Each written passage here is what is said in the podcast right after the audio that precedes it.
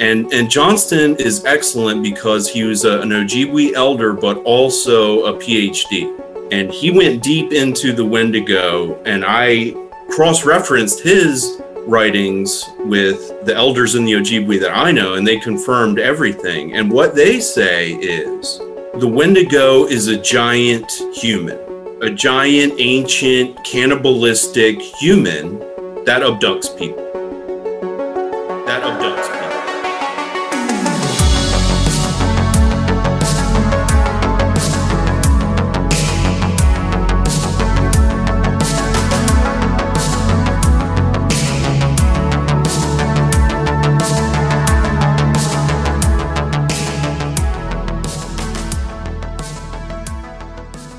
Back at it, Nate. Making bad jokes. And good decisions. That's right. There's a tagline right there, dude. Save that. So welcome. Welcome to the podcast. Maybe you're new to the podcast. Maybe you are just tuning in because your friend said, check these guys out. And maybe you've listened to all of our episodes multiple times, but we're grateful to have you on this journey. We started out at Bigfoot, and here we are. Just bigger feet. Today we're talking about the Wendigo and its roots to the Nephilim. Not like the way Mark breaks it down. And I love to I love to talk North American creatures. This this this one is pretty rooted in, in Native American and, and North American history. And our friend Mark Carpenter, who of course you guys got introduced to with the Six Fingered Sorcerers, a friend of Derek Olson, Ancient Origins, and new friend of the podcast, Maui Mark.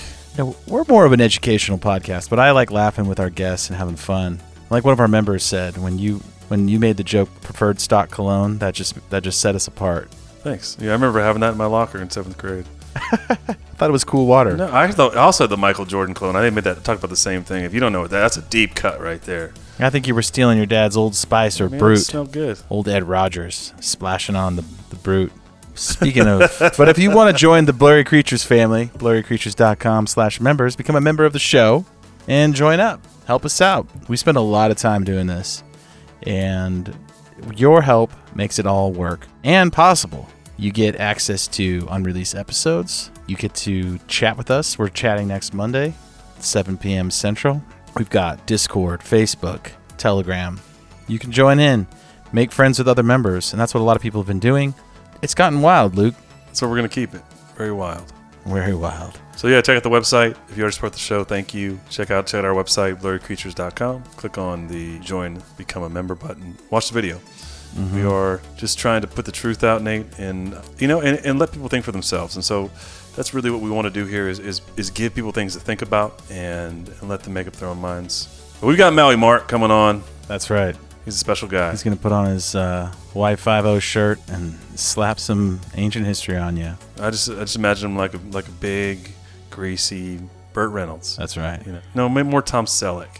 Yeah. That's what I meant. Burt Reynolds is fine too. That meme's coming soon. But like Luke said, if you haven't joined our Instagram and shared some memes around, come on over to Blurry Creatures at Blurry Creatures Instagram. Hang out with us. Look look at all of our memes and uh, join in the social social media fun. Even though social media kind of is lame, we have fun. All right, let's get Moai, Mark. You'll know what we're talking about at the end. But uh, let's get Mark on the show.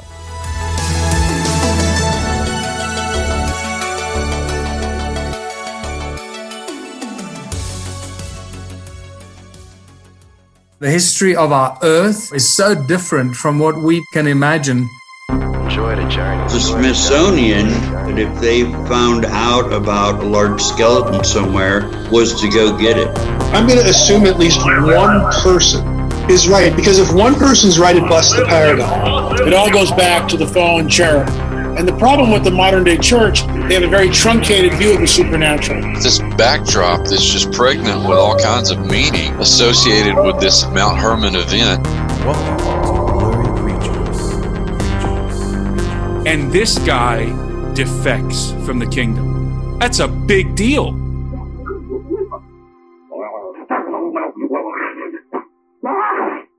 So welcome back. We'll just hop in. Welcome back to the podcast, Mark Carpenter.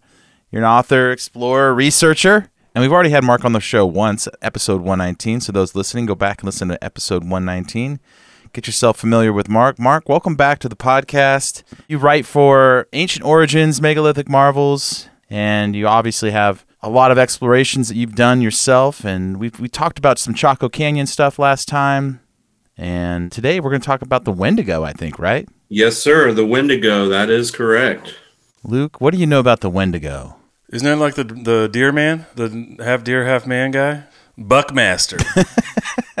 Buckmaster. That's a good name for it. If it's not the Wendigo, call it the Buckmaster. like a jackalope. Jackal. so anyway, wel- welcome back, Mark. Thanks for getting blurry with us.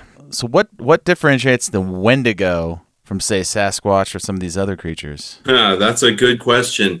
You know, I know you guys always start off uh, with a Sasquatch nugget. Good. Mark is better at our show intro than, than we are, Nate, because we didn't we didn't even do a proper here. He's like, hey, by the way, you're supposed to ask me about Bigfoot, so here you Hey, go. Hey, didn't we already ask you about Bigfoot? I think we already did. You know, we usually if we Yeah, I didn't know if that was the. if we have repeat guys, we still so you got any new thoughts on Bigfoot, right? What you didn't realize though, Luke, that was a hybrid question. Oh boy, here What's we the difference between Wendigo and Bigfoot? It was a hybrid. It was. That's true. That's a giant move. I could have done worse. I could have said, "Hey, why don't you invite the Buckmaster over for dinner?" Because he never knows when to go. You, you got to be warned when you ask me a question. You're like drilling into into Saudi Arabian desert, man. You're gonna get a oil. I love it, Mark. Your you, you- your brain thinks like my brain. There's so many rabbit holes. It's hard to choose which one to go down. Luke's always banging his head against the wall when I'm on when I'm all over the place, but that's just how I roll. That's how I work. Someone's got to steer the boat, you know. Where do we go? yeah, both are good. You know, you got to have the wild abstract thinking, then you got to ground it sometimes too. Yeah, like last night we did an interview and the guy starts talking about alien en- uh, encounters as a kid, and then he works for the government and deep underground military. It was like each of these things you just said in the last two seconds is like a, its own podcast episode.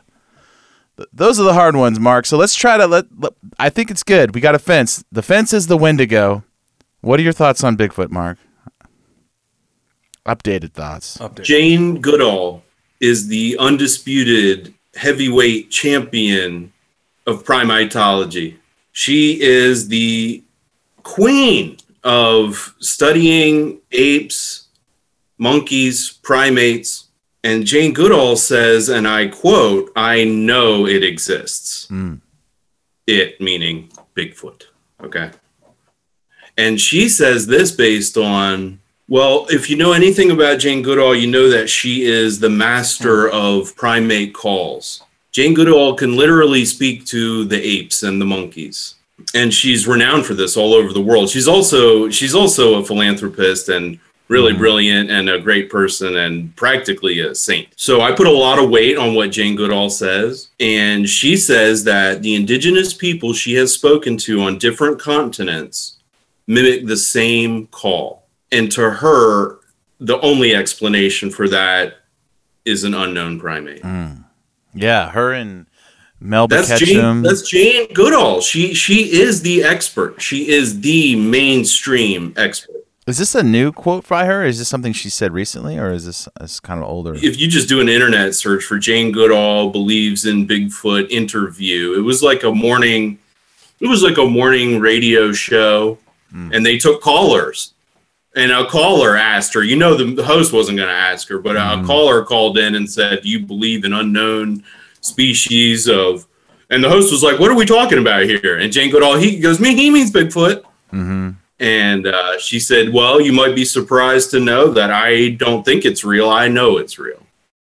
So, I mean, then at this point in our podcast, I, I feel the same. Me and Jane, we'd be we'd be pals. I'd tell her, Yeah. yeah, I know it's out there too. That's more, yeah, that's more just for the uh, for the deniers. Yeah, If you're confronted by a denier, folks, yeah. and they you know they say it's ridiculous, say, well, Jane Goodall disagrees with you, and so do I. So uh, when you when you talk about Sasquatch and the Wendigo, though, Hmm. let's move into the weird. What is the difference between these guys? Because it it sounds like the Wendigo is more like a skinwalker type of creature. It's more like a Bigfoot zombie. Yeah, I, I think a lot of this problem is our limited perception, and then how we gener- generally like to categorize things and lump them together and put them in boxes and and then we get comfortable with that. I will say i think there's definitely a, a really strong relationship. There were quite a few different species of human Now, if you want to go the biblical perspective, then of course the narrative talks, of course, about Nephilim and all their descendants, their varied descendants. If you believe, uh, you know, or if you look in like the ancient traditions of other ethnicities, the Greco Roman, for instance, of course, they have a similar tale about Olympians spawning demigods. The point I'm trying to get to is I think they're very closely related, yet different species of ancient invasive hominid hybrids the Wendigo being a bigger, more ancient, more dangerous, and malevolent uh, variation, whereas Sasquatch is a more recent, probably, I could be wrong about that. He could be more ancient, but he seems to be more omnivorous or vegetarian and passive towards humans, whereas the Wendigo is predatory. Then again, that could be a limited understanding of Sasquatch. And it's simply that it's a different variation, uh, and individuals can be different, right? Like one single one could be nasty, and other ones could generally be passive. So there's a lot of mystery there. Do you think that the Wendigo is an actual creature, like a goat man or something? Because it definitely looks like he's a hybrid of multiple creatures. He kind of looks like a rake. Yeah. A lot of people didn't depict him as having horns. It's like a Mhm. cross between a lot of things. Yeah. Or is it some kind of skinwalker? Well, I would direct the best source on Wendigo are well is one in particular elder and scholar Basil Johnston. Well, he's deceased now, but he left a whole bunch of writings behind and they are brilliant. And and Johnston is excellent because he was a, an Ojibwe elder but also a PhD. And he went deep into the Wendigo and I cross-referenced his writings with the elders in the Ojibwe that I know, and they confirmed everything. And what they say is the Wendigo is a giant human, a giant, ancient, cannibalistic human that abducts people. They don't really say anything about the horns or anything like that. They generally regard that it has supernatural powers. And there's uh, a story that I want to relate to you guys about the Wendigo because not only does it reveal to us what the Wendigo uh, is, but also it screams uh, the missing person phenomena. Okay, so for starters, description of the Wendigo says that they are gigantic, but not necessarily gigantic because they grow in proportion to the amount that they eat. So the more they eat, the bigger they will grow, and they could get Sounds like me, incredibly. Mark. yeah, Just outward, not upward, right? I was gonna say I'm growing round Yeah, too, right. but I think they mean tall. Well, so is this kind of like there are animals that like grow to their cage size? You know, they'll Mhm. if you put them in a specific Or like a fish in an Yeah. aquarium. Yeah. or like even some. I think some reptiles do that too as well. I'm glad you brought that up because the descriptions of the of the Wendigo from the Ojibwe uh, go deep into how its skin is perpetually tight like a drum against its body and it it is gaunt or emaciated so it's like constantly starving and it says that its appetite can never be satiated it can never be satisfied because the bigger it gets the more food required to sustain it. And you just mentioned other species like reptiles. Well, this links directly to the Nephilim and the biblical narrative because right now in Florida, we've got 25, 30 foot long Burmese pythons that are running amok in the Everglades. Mm-hmm. And that's because they're invasive. Their indigenous environment is Burma in Southeast Asia. But pet collectors have inserted them into the Florida Glades ecosystem. So this makes them invasive. And now that they are invasive, what do they do? They go through and they eat everything. And they grow really huge too.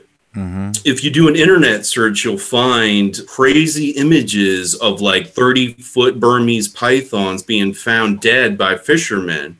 And they're dead because they tried to swallow like a 12 foot crocodile. or I mean alligator, excuse me.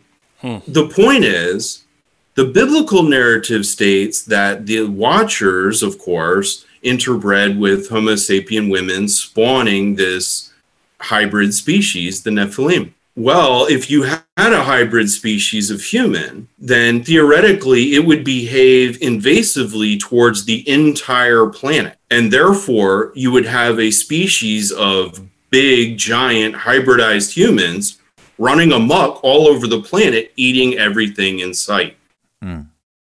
including the regular humans. That's, I mean, that's exactly what they talk about in the Gold Age. Golden Age, Nate, is that giants were taking over. They were cannibalizing. They were eating. They were just they're eating all of the resources and people. It's interesting, Mark, because you know when you look up for information on the Wendigo, you do get this really interesting sort of Nephilim feel to the whole thing. And also the story is like very much sounds like Nimrod, which is strange and striking, like that it originated from a legendary hunter who turned to cannibalism and became a monster. And we know with Nimrod, Nate, and we talked to Laura about this, about how he became a Gibbor, right? He he was the he was the figure in the Bible who was a legendary hunter who became a Nephilim by by some sort of we would assume ritual at that point because it wasn't through you know progeny with with the Watchers. He wasn't the progeny of, as far as I know, wasn't the progeny of the Watchers, but he became in, in the same way. And it sounds very similar, right? You're like, this is mm-hmm. Nimrod, Yeah. and then the giants because it's it's got an insatiable cannibalistic you know appetite. like you were saying though, Mark, you think about it like it's a species that shouldn't be here. Every single time you see that in nature, what does it do? It creates this crazy imbalance. And I, I know we've talked about this for some some some reason. I'm not thinking about it in that sense. But when you talk about the pythons being in Florida, they didn't originate there. It's like, well, yeah, it just creates this giant problem, and then now they're paying people to kill them. They're such they're so bad.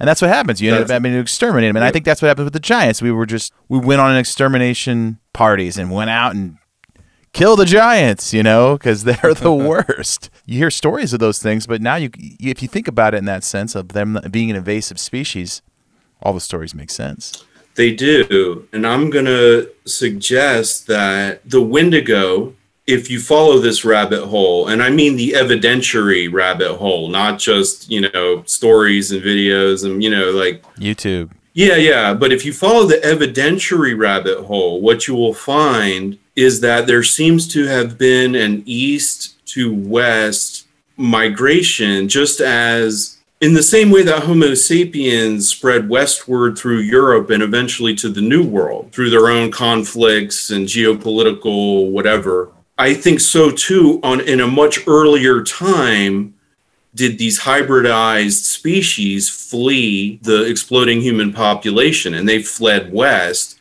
just as uh, homo sapiens would follow them later. And and i say the evidentiary hole because you've got the biblical descriptions but then you've got hominids all throughout europe who practice cannibalism in the caves. But then you get over here to the wendigo and they have this very specific description of perpetually gaunt and gigantic size. And then you have the scientific validation right of the behavior of invasive species hmm. on a human level. Hmm. And then it gets really wild when you start looking at the areas the geography of the wendigo territory you find archaeological anomalies in geographic proximity. And as if that's not crazy enough, and you find modern phenomena of missing people in similar geographic clusters in the same area. Hmm. Hmm. So we got his description that he's perpetually skinny. Oh, and they also mentioned that he smells like death. He smells like rotting meat. And I keep saying he, but they're females as well. They smell like rotting meat and they're gigantic and cannibalistic. And they seem to vaguely suggest that they have supernatural power, but they don't really, the Ojibwe really don't get into that. But the story goes like this there was an Ojibwe boy who vanished from his village, just gone. There one moment, gone the next. And the boy was snatched and abducted by a Wendigo, a giant Wendigo that took him on a long journey. They stopped periodically, and the Wendigo would scratch and cut the boy to see if he was ripe to eat to see to check the fat on his his fat content like the way we do with tuna and he was not satisfied with the boy's level of fat so he fed him berries and leaves and nuts and stuff that they he picked from nature and he kept taking him further and further away and he kept scratching him more and more. He was never satisfied with the fat content. So finally he drops him off at another village and he instructs the boy apparently they could communicate to go and fatten himself up on regular native food. But when the boy gets to the village, he tells the people, I'm being abducted by a Wendigo. And the villagers heard the Wendigo making some kind of sound off in the off in the trees, as if he was saying to the kid, you know, keep your mouth shut. So the villagers got together and they went on a hunting party and they found the Wendigo and they slaughtered it. And they came back to the village. And the medicine man said, You better go back because that thing's probably not dead. It's not it's not normal human like you think. So they went back to where they had hurt the Wendigo, and sure enough, he was alive yet dismembered, and he was eating himself. And they said, "This is this is sick," but they said, "Is that good?" And he said, "Oh yeah, it's real good. I've been eating lots of Indians my whole life." And at that point, they Wow. really killed him. A good Sunday morning story for you. Yeah. So, I mean, we've, we've we've talked about this a little bit. Just you know, the difference between with like Mothman sightings, for example.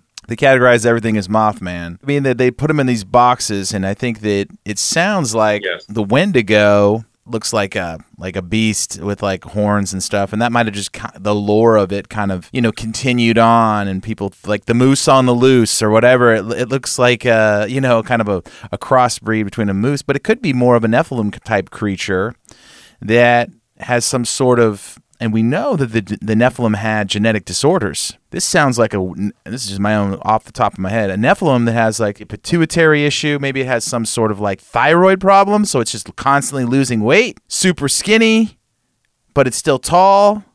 Am I in is this just way too weird? What do you think? No, I don't think so. Their hybridization wouldn't just be a simple matter of like the qualities of one species mixed with another. It may have, like you said, we're talking about sort of an unnatural, imbalanced thing here.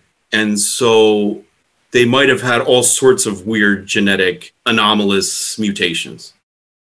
Uh, Mark, let me pull some threads here. So we're are we somewhat able to conject that possibly this this creature could be, you know, the conquest of Joshua, the fleeing of the giant tribes from Canaan. We have this diaspora west and south and every other other direction, and then you have these isolated populations of of hybrid giant hybrid beings, and then you have the whole supernatural thing is interesting as well. I know that, that, there are certain things that giants are able to do because they're were the progeny of, of the of angels as well. So it just sounds a mix of the giant story, you know, the the Nephilim story, and then some of what we hear with Bigfoot as well. And, and that could just be because they're somewhat related. You know, we, that could be just that, like the fact that that they kidnap people and that they disappear and they have a smell and they live in the woods. But it's man, some of these characteristics feel spot on with what we find in the biblical narrative about the giants of the golden age, and then we know that there were giants after the flood. It's it's fascinating. So my question to that is because this exists in Native American folklore, do we have predating folklore to other cultures that have the same or similar type of creature with some sort of regionality, whether it be like, you know, Central Mesoamerica, South America? Because I don't know that's where, kind of where your your sweet spot is. Are oh, we yeah. seeing are we seeing this not just in the northern regions of Canada where a lot of the Wendigo specific nomenclature is for this this creature? Well, you have just struck the nail on the head of all of my research. I don't mean to. In- in my not to spoil it. Then No, no, this is where the research takes you. And so it's not really my theory so much as I am a detective following the trail of just uh, what you just said. And to answer your question, yes, there are traditions uh, pre and post biblical or Wendigo. Although, to be fair, it's very difficult to know how old an oral tradition is. The natives could have been telling this tale about the Wendigo for 10,000 years, and they may very well have been. The similarities, the parallels are, are very fascinating considering a lot of times, you know, when you look at it mythology and ancient folklore, you have many people talking about sort of the same typical thing. It just is, there's some, some region specifics to sort of the, the same vessel, if you would. Well, so I was doing some research a couple of days ago, actually, on the term berserker. That's how it starts. That's how it starts, Nate. No way. Let's go. So my question is is just is the Wendigo getting confused with like its clothing? Maybe it puts on hair and like this antler helmet thing and it looks like it looks like it's a it's got a it's a hybrid, but it's just a giant with all this crap on its back and its head and it's like dressed up. Has like a uniform. Like the Vikings did this, you know? They Yeah. they wore stuff. They were they were scary looking, but they didn't have horns growing out of their heads.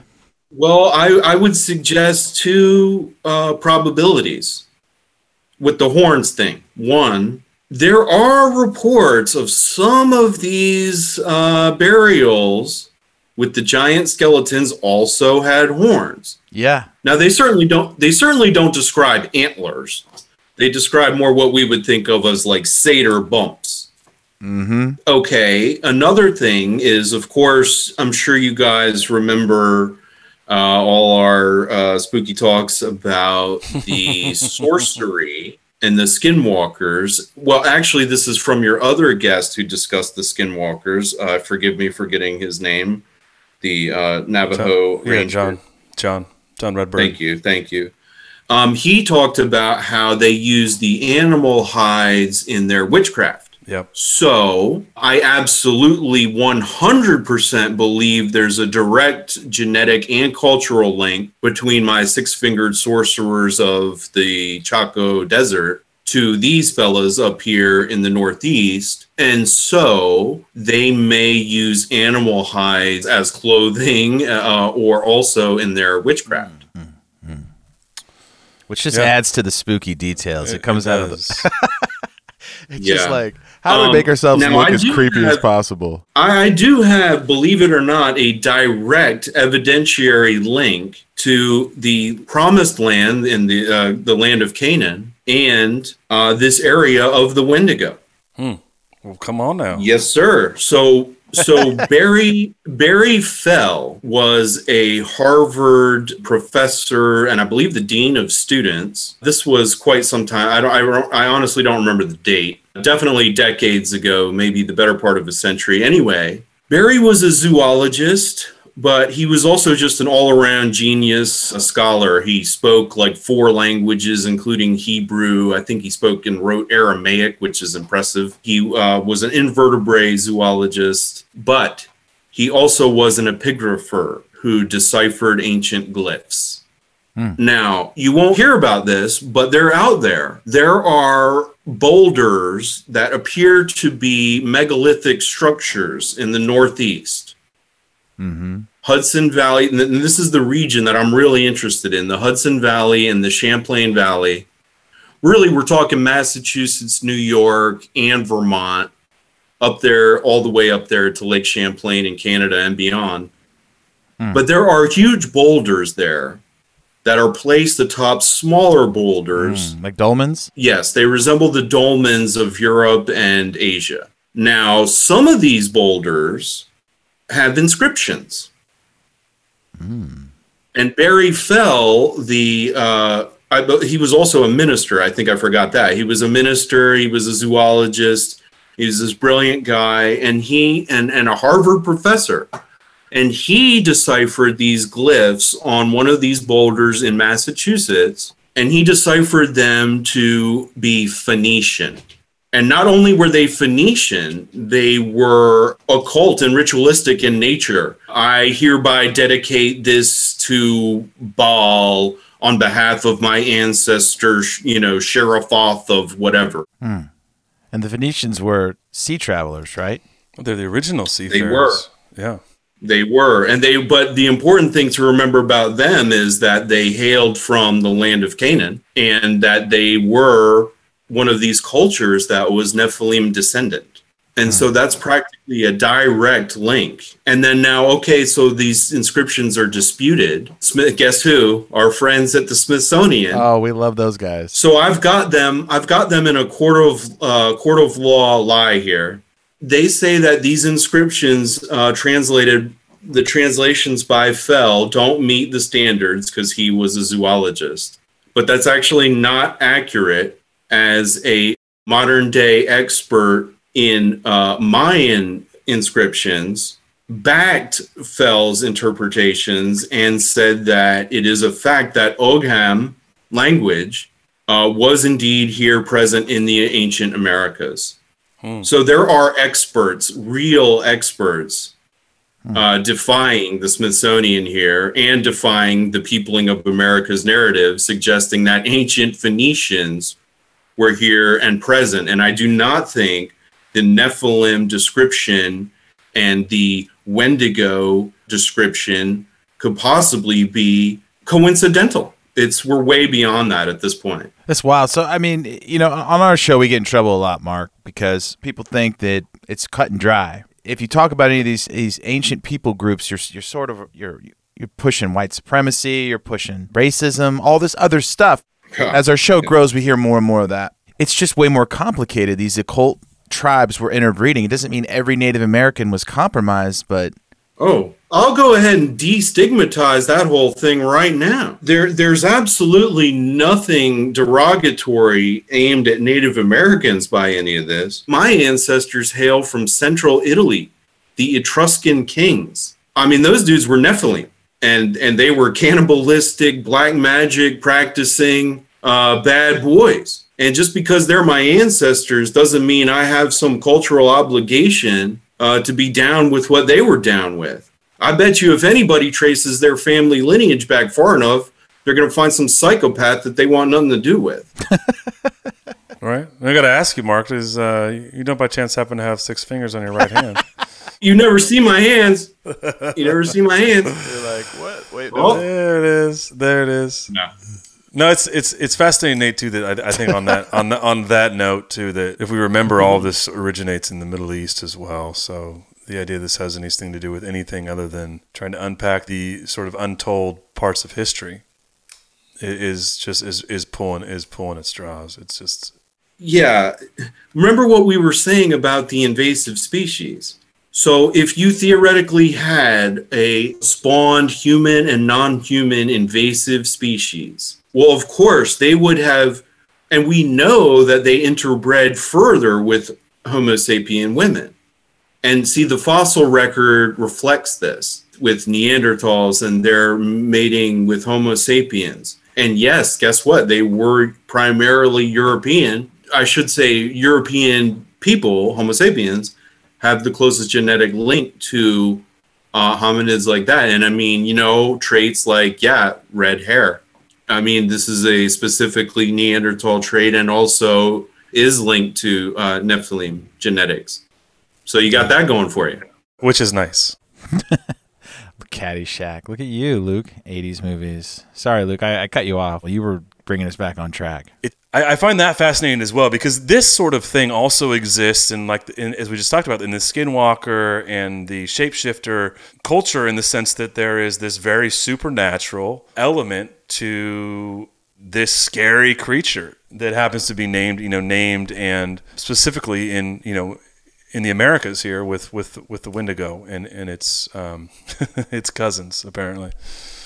Yeah. So I, I've got something good for you on that. The the the demonic aspect. We go uh, back to Enoch. I, I keep returning uh, to to Enoch in Enoch seven because there's there's rich detail there. And for anybody who might think that these texts were eliminated from the canon because they were somehow uh, fictional, I'm afraid that's not accurate. We know that in Jesus's time, these texts were absolutely uh, used, learned, studied, and part of the the canon. But that that's not neither here nor there. What what interests me is these descriptions, cannibalistic. We we stack you see you stack these things up next to each other, and you get almost like a, uh spreadsheet. And and that's when you know you're really on to something. And and when we stack these up, we've got invasive species, gigantic in size, cannibalism, abnormal features besides giant size, six fingers, long necks, one of them is described. And then also we have this forbidden knowledge, this occult knowledge. Some of the, some of the knowledge was more uh, scientific in, in nature, metallurgy, for instance, but there was most certainly uh, occult, demonic, black magic practices taught. Okay, now we stack it up on the other side, and we have giant cannibals, weird features, abducting people. And yes, there is a demonic, spiritual, black magic aspect to them as well. And the one that interests me the most is the manipulation of the weather. Hmm.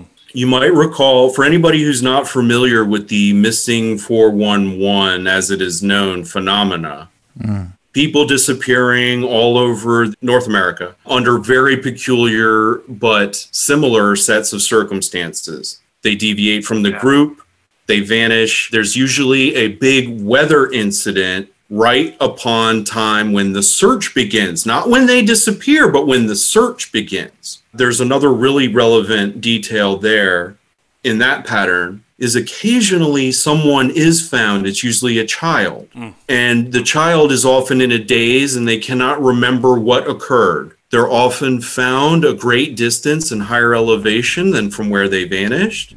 And in some cases they're covered in scratches. I submit to you that the weather events are the black magic of the Nephilim descendants in order to interfere with the search so they are not discovered. And then I would submit to you that these scratches on the children who are found was them testing their fat content and ultimately they determined that they were not worth the exposure and they left them behind.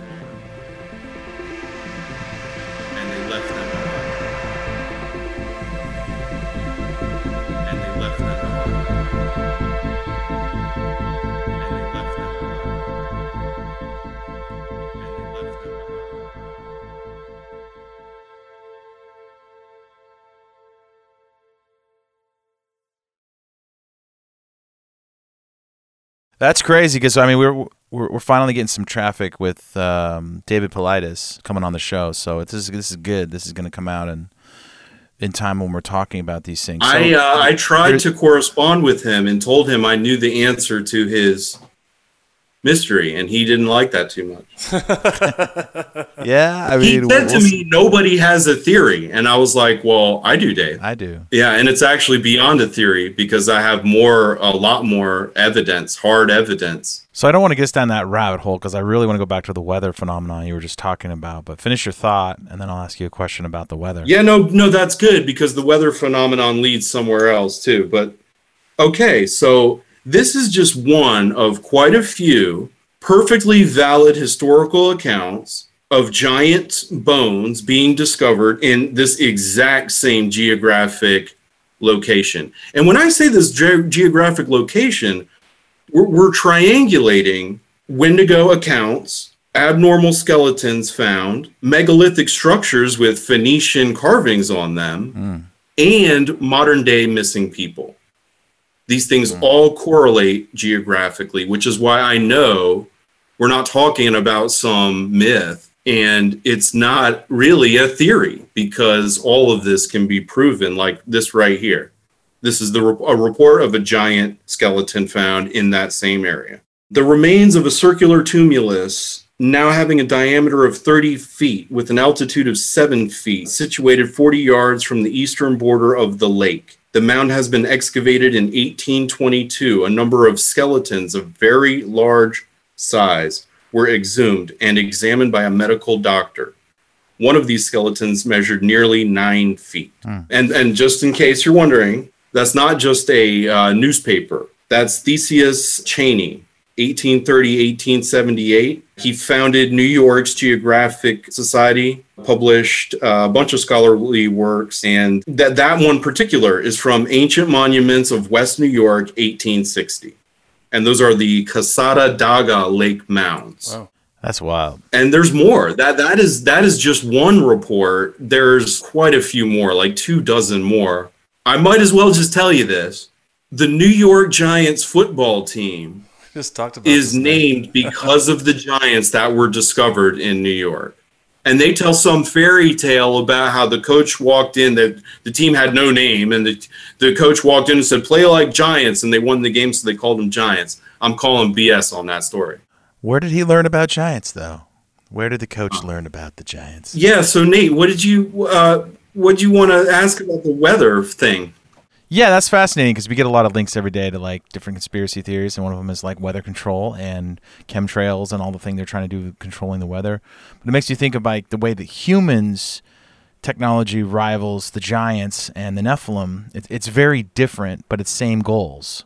Like if you think about it, and like they could telepathically communicate. How do we do that? We get we build iPhones. They can they can control the weather. Well, how do we do that? We sh- we shoot aluminum in the air or particles in the air. But I want to talk about this weather phenomenon a little bit more in detail. Like I remember a few things in the Bible, like obviously the clouds and and there's weather manipulation there. But does doesn't Satan bring a strong wind to kill Job's children? And I mean, obviously he was rumored to be a seraphim, so he could do that. And so these hybrids would be sort of closely related to them or in the same sort of class. But I, I don't know a lot about the weather and manipulation with the, when it comes to the Nephilim creatures. But it's but there's rumblings of those stories, and I was just wanted to say, uh, just like Yeah. turn over some stones there. That sounds Yeah, fascinating. Christ did it too. Sure, He manipulated that storm, remember, in the boat. Test the Yeah. faith of his homie. that's right. But uh, this is a, an excellent segue because the bell that this rung for me was ancient tradition of the Polynesians. You know, I lived there. I lived, well, I was based in Maui for about a year. They called me Maui Mark.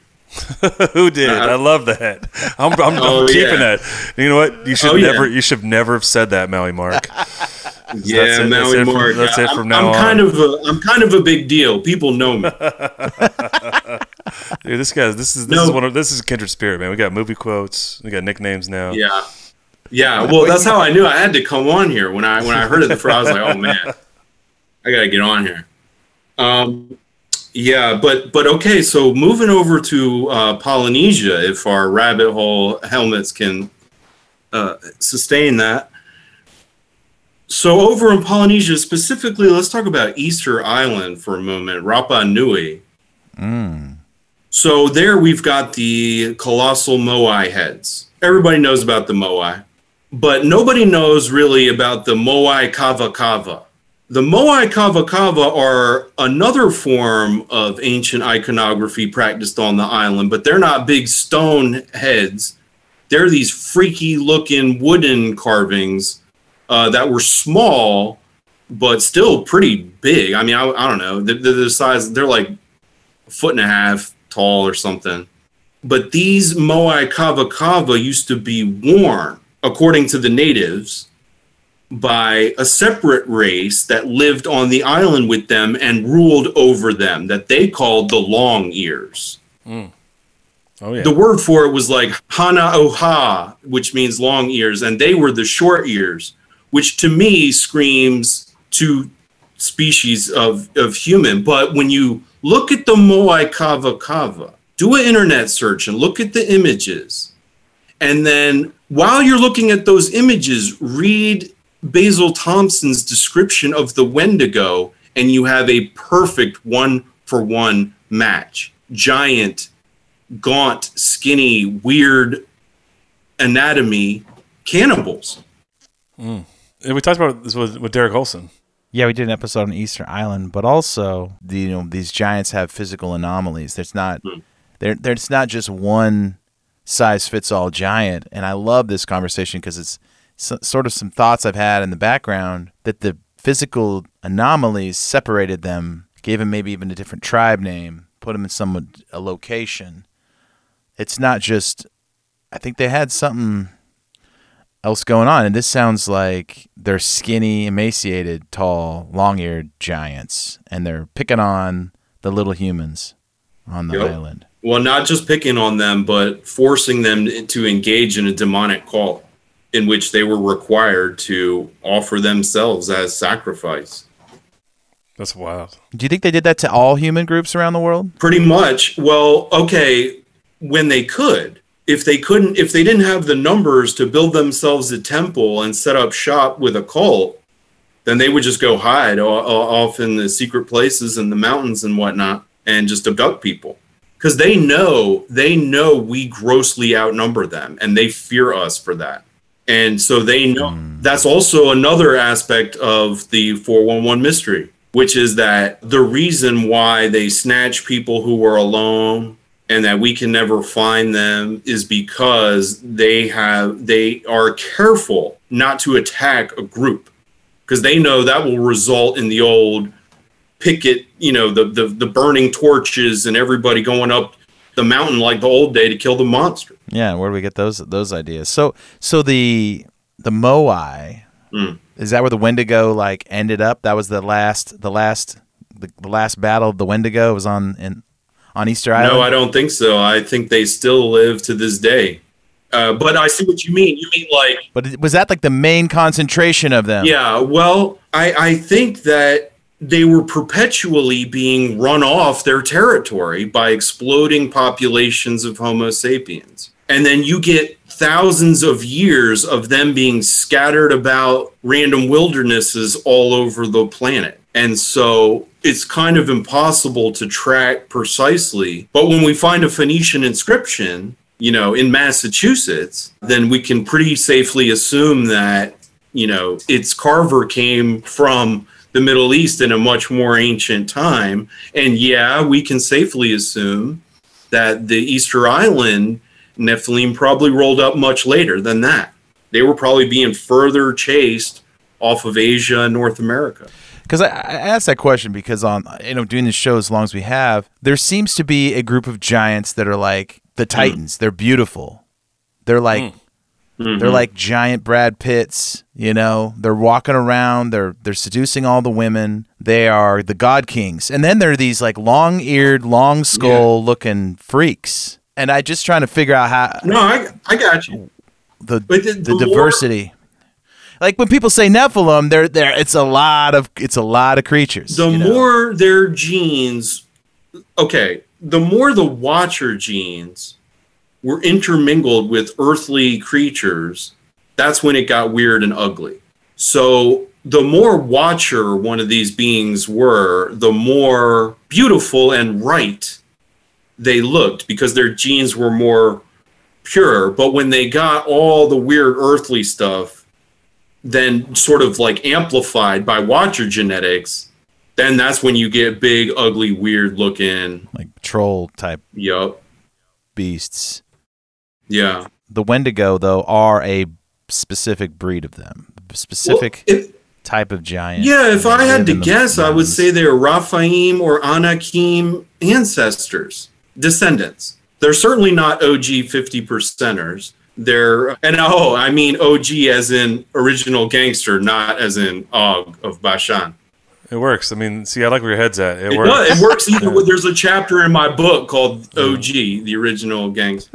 but the the Easter Island aspect goes real deep, fellas, because the first ever uh, European explorer who coined the name Easter Island, Dutch explorer Jacob, I can't pronounce his last name. Don't worry about it. He rolled up on the shores and he chronicled that there were 12 foot tall giants living on the island. There's more.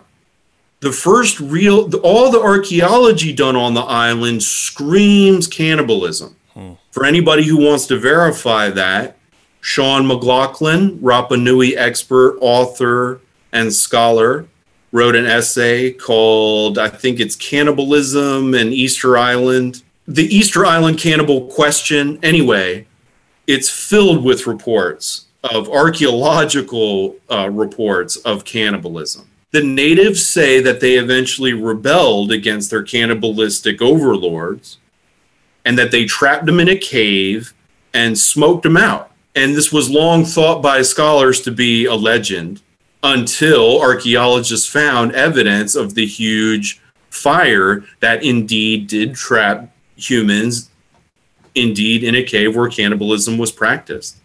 So that that ancient tradition has come crashing into reality now. Sounds like Lovelock, doesn't it? It sounds identical to Lovelock. And now you're starting to see the giant killer pattern where Homo sapiens have been in conflict with these things for millennia. But there's one more really amazing aspect about the Easter Island Moai Kava Kava.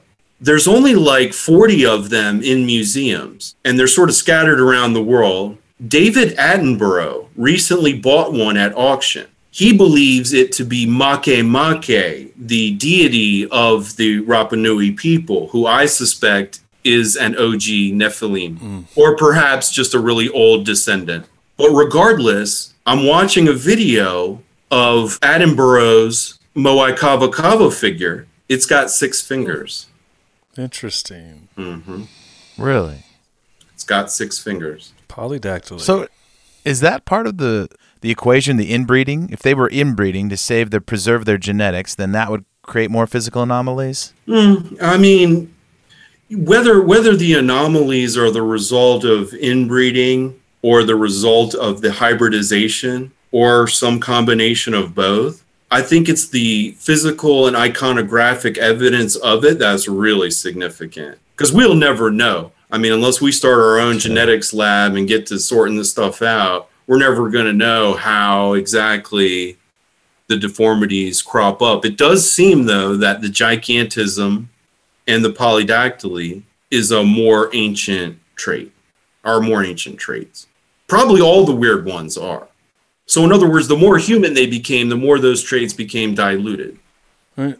Yeah. Easter Island's fascinating because, you know, if you haven't listened to the episode and you're listening now and you haven't listened to the one we had Derek Olson, it's worth a listen and then to come back and, and, and for context here because much of what the lore on Easter Island is is that these these 12 foot giants, essentially the long eared, they warred with the Polynesian people there and they carried the Moai, and the Moai are full bodied and supposedly walked to their places of where they were stood. There's a lot of crazy stuff there that doesn't really make it into the you know into the Encyclopedia Britannica version of, of, of what's happening at uh, at Easter Island. I, I prefer Funk and Wagnalls.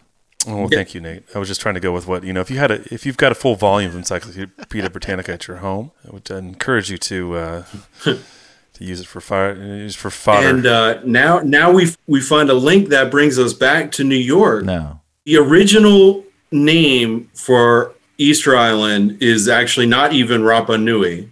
I have it here written down. I'm not going to say it. It's this crazy long Polynesian word, but what it means is. Come on, Maui Mark. Yeah, you really want it? Don't. Maui Mark, give it to us. Oh, he called me Maui Mark. Now this I reminds me of like it. full on like uh, forgetting Sarah, forgetting Sarah Marshall, where he's naming sure. all the fish. And then he goes, "No, no, I can't even pronounce it, the whole Hawaiian one." Uh, that's exactly. Yeah, dude, that's exactly what it sounds like. Actually. If you if you keep Moai. doing this, we're going to call you Moai Mark. Well, now I can't find it. I talked all that noise and I can't find where I wrote it down. Uh, he's just making it up. No, I got it. Okay, I got it. I got it. Okay, here it is. The original name of Easter Island. Te Pito O Te Keanga Alta Maka, the navel of the world. Speaking of 80s, that sounds like Jabba the Hutt. the navel of the world. Yes. Now I want to talk about that for a second because that, believe it or not, that relates directly back to this area in upstate New York. The navel of the world, what they're saying there is that, and this is a geological reality, that Easter Island sits on the Nazca plate on the very edge. And where these plates rub up against each other, we discussed this a little bit before on the last episode, the Ring of Fire.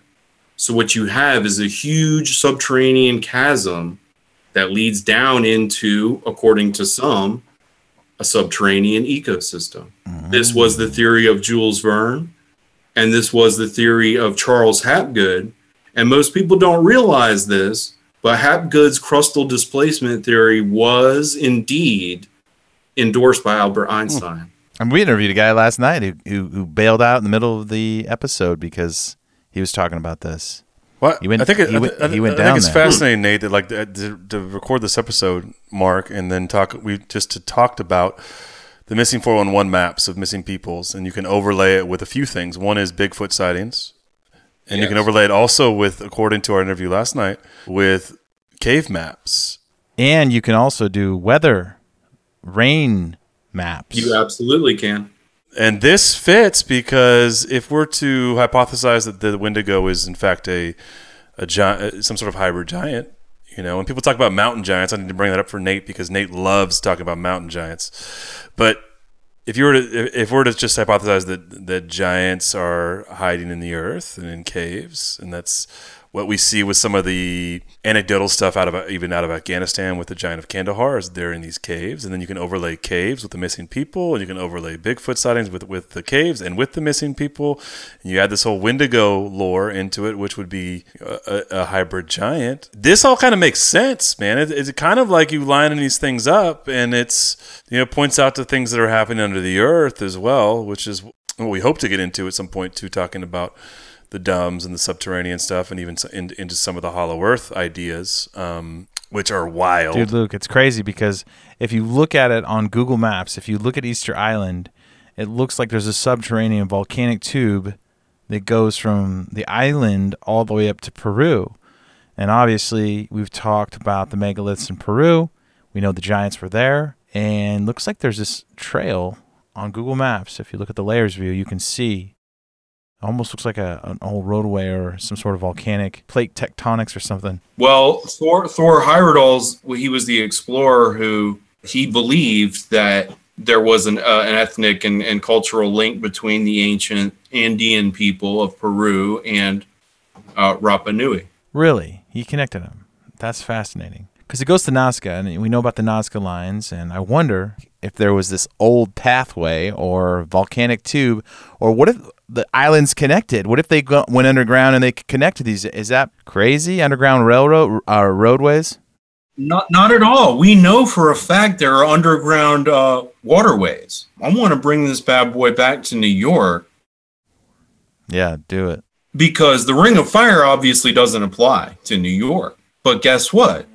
Right in this area where these people are missing, where these megaliths are found, where the Wendigo alle- allegedly snatches people. By the way, there's also a ton of UFO sightings. We won't even go uh, into the aerial phenomena, but there's all sorts of aerial phenomena in this area too. This is a convergence of land masses. It's not where the tectonic plates are, but it is nonetheless a convergence of land masses. You've got the Adirondack Mountains, they converge with the Green Mountains, and they also converge with the Catskill Mountains. But this is not one patch of mountains. These are three geologically distinct mountain ranges that come crashing together in this intersection of land masses. And that's why this is happening here. Because underneath the ground is a huge Swiss cheese labyrinth leading all the way down into the nether realm.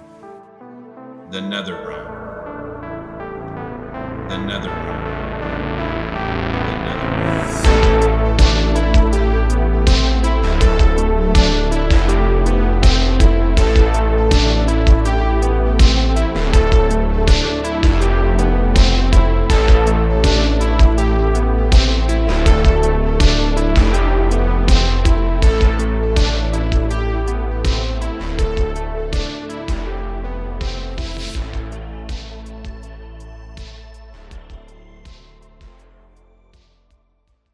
Now, I want to say something. The word Adirondack, that's a Native American word. And that, that word means bark eaters. And that is related. Hmm. The bark eaters to which they refer are the Wendigo. What bark eaters means is the harsh winters up there are so brutal that they would resort to eating tree bark to survive. Hmm. Now, this is super, super relevant, guys, because if you study the pattern of people who go missing up in these woods, hmm. a lot of them, including the most recent double whammy, I shouldn't talk about it like that. We're talking about missing people here, okay? So it's really serious. But there was a double disappearance in 2015. The point I'm getting at is the pattern of disappearances, they almost all occur in late fall, early winter. That's right before the heavy winter sets in. There's no wildlife to hunt up there. Hmm. So that's why they're snatching people to survive the winter. Man. And 2015 is not long ago, fellas. That's seven years ago in November of 2015. An 80 year old hunter, Tom Mezek, goes out with six other people, including his best friend and his son. And they go to hunt, and the old timers, right, they, they get in a nice line right alongside the road while the other four young fellas they attempt to flank any wildlife and drive them towards the old fellas because they don't want to move the old guys. So they just sit there and wait. And this whole thing was going to be like a two hour hunt. They got there in the afternoon. They were going to be done before dark. All tom Mezek did was just sit there on a rock. And when the two hour hunt was up he's gone. And they initiated a huge unbelievably suspiciously huge search i would say. Fbi was involved within 48 hours. You guys the, the fbi is a machine of bureaucratic pro- protocol. They do not investigate a man lost in the woods. They do not care if he was murdered. No matter what happens that is not within their protocol. But you know what is within their protocol is a long-term pattern of abduction hmm. And that's exactly what they know it is and that's why they're there. It's interesting. Hmm. and and, and it gets really spooky. Me- Mezek's friend who was out there said he heard a strange noise in the woods that he had never heard before. And this is a man who hunted and fished his whole life. He said he heard a loud snapping sound. It sounded almost like a giant trap shutting and his name is Sid Sharp. And I want the Mezek people or the Sharp people, if anyone can relay this to them, to tell him I know what that sound was. Because he says it keeps him up at night. He's trying to figure it out. And it was tension recoil from a, a tree. One of these Wendigos jumped off the mountainside, pulled down the tree, and released it. And that's what he heard, I think. Sounds like a Bigfoot too. Yeah. That's wild. I could only imagine. Maybe the snapping noise was his teeth chomping his jaw together, like ready to eat. Yeah. I well, and um, the crazy thing is, ten days into Mezek's search, forty miles south, another man vanished. Another elderly hunter man, and they moved the entire gigantic search party, which found absolutely nothing. They moved it forty miles south and searched for Fred Drum, and again found absolutely nothing. Oh, and I forgot there was a weather incident uh, when they started searching for Mezek. Huge rainstorm kicked up when they were searching for Mezek. Man. And so you see how these things all these things all stack up neatly next to each other. And people listening, there's no physical evidence. There's no uh, evidence of an abduction. There's no Nothing. Yeah, I mean, you can pull it up. Nothing. Watch Paulides's uh, "Missing Four and One: The Hunted." These stories are are there. I mean, like you know, a lot of our listeners are familiar with Paulides's work, but you know, there's a su- there's a there's a super fine subset of these missing people that just completely vanished without almost without a trace. You know, and it's it's a fascinating way to, to look at this in light of what we know to be going on in the in the Bigfoot world, as far as and, and then what we also, you know, this idea of Wendigo hybrid giants, mountain giants, all of the above, these things that go bump in the night.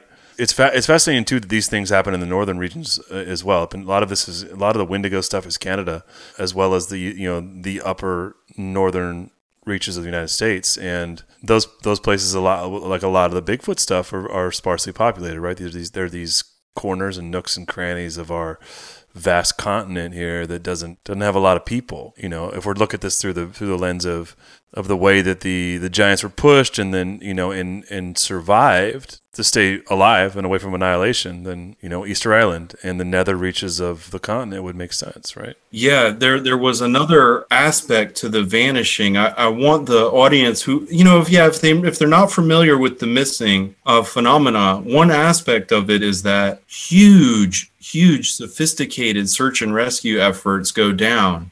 And search and rescue data tells us that the majority of these searches yields a find, dead or alive, within a few days. We're talking high 90%. So when these anomalous ones occur, it's really statistically uh, significant. And in the case of Mezek, They had over 50 agencies participating, several hundred searchers, helicopters with FLIR, forward looking infrared radar. They had a canine unit, and all of it found absolutely nothing. And I think, again, there's a clue in the Polynesian traditions. When some of these giant cannibals are uh, evading for their life in the Polynesian accounts, sometimes they use magic to initiate weather events, which seems to correlate here. But then there's another one where it says they can enter into the uh, certain passages into the underworld by saying a, a word or a sound or a frequency. And so I believe in these places, these upheaval zones, there are certain passageways that by way of sound they're able to slip in and out of the mountain and that's why they're never finding anybody because they're being taken into these hiding places within the mountain Sounds a lot like a portal. Sounds a lot like Mount Shasta. yeah i think so it's just not not like interdimensional i think it's just like a portal into the mountain And the, the evidence supports that because they'll be sitting somewhere in a field or they're in, Yep. and there's just like no footprints. It's like they just up and vanished. And at first you just think it's something simple, like oh, it's just a it's just a Bigfoot grabbing people. But then you're like, well, there'd be footprints, there'd be maybe some hair, there'd be some sign that that, that he was involved, but there isn't any. yeah You know. And then 40 agencies. So my question mark is why why for why all these agencies? What the heck? What the heck? What do they know? What are they looking for? What are they hoping to find? Why? I mean, they they probably know what they're looking for, but what do they think they're going to do? Find this thing? Yeah, I, I can tell you that if you look at the history of Adirondack Park, it again links to all these things because Adirondack Park is not a national park. It's an anomaly in and of itself in American history. It, Adirondack Park is like 2.6 million acres of for quote forever wild land end quote. And you know when that was determined? In 1894 and that's significant because guess what there was a lot of develop going uh, development going around in new york and that is that is right smack in the middle of when all those giant reports uh, were coming up all over the country and now all of a sudden they say this huge swath of land hmm. is is forever wild and still to hmm. this day greedy new york industrialists are pissed off because they want to develop that land And they can't. That's why I was asking you. You know, you wonder what the real the real motive is, and if they're coming out there, then they have some. They probably have some knowledge of this creature. They're not out there to save people. Yeah. I think the volunteers have good motives, but I don't think the agencies. I think they operate on a different understanding and a different motive. Well, according to Mezik's wife, the FBI approached her during the search and said, We think there's something not right here, but we won't know until we make a recovery exactly what. And that's all they told her. And, you know, that's super, that's a super inappropriate thing to say to her because she could interpret that like her her sons or his best friend might have had some some you know been involved in some kind of murder and and and i want to point out that i i mentioned these missing. There's so much more. You go back to the and and Paulides never mentioned this but there's a section in vermont they called the bennington triangle because between 1945 and 1950 people went missing once a year. One person went missing once a year for five straight years all within this so-called bennington triangle because it's near the town of bennington in vermont but that's right within this same zone. And those those instances all match the 411 criteria. People just went out there and vanished. Mm-hmm. So this goes back a long time. And that's probably why the fbi knows there's a pattern here. Mm. Because they're looking the, the fbi is all about data and bureaucratic procedure and and and statistical analysis. So when they pop up when tom messick goes missing that's because they know it's part of a pattern a criminal pattern Something deeper, something crazier. yeah It's wild, man. It's wild to think about all these things. And I, I appreciate you coming on, telling us these stories. I mean, we, we we're trying to figure out like if these creatures are in the woods still and what they are. And obviously, we're starting to get some reports of people seeing them. Even doing a show like this, you wonder like, uh, do they really see that or do they not see that? But Wow. yeah it's hard to take someone's personal account and just it's just do you do you believe their story or not? But the data says that that these things are out there and they're taking people and it's and it's a much crazier phenomenon than just an, an an animal. It's more complicated than maybe even Bigfoot. These Nephilim creatures are still out there. People still seeing them. Yeah, It's wild. it's- I mean, you know, like I, I hear reports and I and I appreciate them, but when you got historic archaeological reports of giant bones being discovered, and then you've got huge megaliths, these boulders, these balancing rocks, and then you've got the Native American traditions. And see, I put more weight on those because those aren't just like people like, hey, I got a story. To the Native Americans, storytelling is sacred medicine. You know it's something you need to keep you right. Like it, it, it's something that is very important to them. And they don't believe in fiction. To them reality is cool enough. You don't need fiction and then the archaeological evidence on easter island and then the missing people these people are really missing i mean it's not a story you know tom mezig's family's devastated fred drum's family's devastated so there's real phenomena out here and i'm trying to figure it out mm. So are we. I mean, we're from a different perspective. We're all trying to help each other, and we said that last night on the show. We had a guy that just couldn't keep telling a story. It, it's he experienced so much trauma. It seemed mm. that he just he, he backed out. He was a native, Mhm. living on the uh, living on the reservation and experienced some really just wild stuff.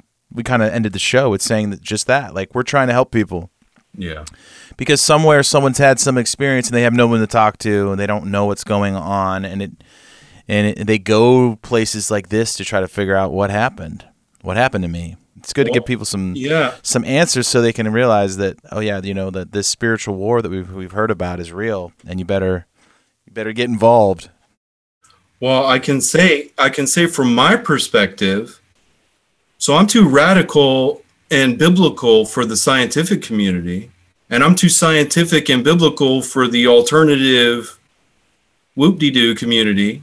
Right. So where am I go? Where do I go? I'm just on an island talking to a volleyball about Nephilim hominids. Hey, that's us. You're- that's you're- us well, now well, I'm saying I, I hey, I'm glad to be glad to be home. That's right. We're glad to have you. you just pave your own way, man. You just we can't believe how many people tune in and download these shows. And our last show with you did so well, and we we we wanted to have you back on. We'll have to do do another one on the Kivas in the future about these portal places, Sure. but uh, Sure. it just seems that we, we we're trying to keep it light here on our show, man. But we can't help but keep getting it just gets darker and crazier. Luke and I just like scratch our heads like we're trying to find some Yeah. Indiana Jones type material, and then you're like these things are eating people. And it's like, oh, yeah. Dude, my my book, I I really struggle with that in the book. You know, Yeah, Heming. Hemingway said don't write negative. And all I'm doing is criticizing scientists and I'm telling people that there's cannibals out there and they need to watch out. History is a lie. And and then so I'm like, man, I, I gotta lighten this up. So I start making these like morbid cracks about things, and then I'm like, well, that's not appropriate. But so my book is just this wild menagerie of lunacy and brilliance. Yeah, and brilliance. Yeah. Mark, Mark, remind our listeners where they can where they can find you and Oh, inter- interact and find your book and all the above. I'm, I'm on Instagram, uh, A- Ancient Anomaly Adventures. Uh, You can find my articles on Ancient Origins magazine or uh, Megalithic Marvels. Just wrote a couple of really cool articles for Megalithic Marvels and Derek Olson. Good man. Yeah. And yes, sir. And I will have two books coming out hopefully by Christmas time. One nonfiction called The Nephilim Theory, and one fiction called Paradigm Lost. Science fiction. You can find them on Hawaiians only as Maui Mark, Maui Mark. as well. Are we looking for your your your uh, your Aloha shirt brand launching next year too? Yeah, when's it We coming? got we got Panama Jack. We've got I was gonna Now- say, I was gonna say, yeah, Panama Jack and Maui Jim, they'll come after me. right Maui, Maui Mark and Magnum PI. But I, uh, but I didn't invent my name. They called me that. We appreciate it, and we definitely need to do a show on Tennessee, the anomalies here in our our home state of Tennessee, or our second home state, not our original. And uh, get into the blurry, ancient stuff here, the things that people don't want to talk about. Mark, thank you so much for coming on Blurry Creatures, and we're glad that this feels kind of like home for you. A lot of people feel that way and have been emailing us that this is some stuff they've been talking about their whole life, and they, they're all their friends looked at them like they had a third eye right. and then you come on and say there are things out there with three eyes and they're they're looking at you Well, they I might, they might want to take you home for dinner. Hey, Tommy Bahama kick kick rocks. We've got Maui. We've got Maui Mark. Yes, sir. Yes, sir. Well, yeah, and I, I just want to say too, yeah, it, it is much appreciated what you guys do, and and you know it gets dark, but you do your best. You know, you try to keep it light and and just keep on, just keep on. Don't certainly don't worry about the haters. You could just be giving away Yeah. free money, and there would be a group of people like trashing you on the internet. Yeah, there always is. that is true. That is true. People do that on YouTube, and they get, haters still. Yeah, don't even worry. And uh, thanks for giving us some of your time during the day, and we'll we'll hit up you soon about the Tennessee anomalies or the Kivas. One of these two. Anytime there's you know there's there's more, of course. I mean. Always more. Yeah, there's no Yeah, shortage of ancient mysteries. We could do a show a day for like two years. That's, that's, that's what we're trying. We're trying to do that eventually. I mean, I would go insane. I might get. Yeah, I might get there anyway. But If I could only edit that fast, I'm going insane. Thanks, Mark. appreciate it, fellas. See you, brother. See Thanks, ya. man.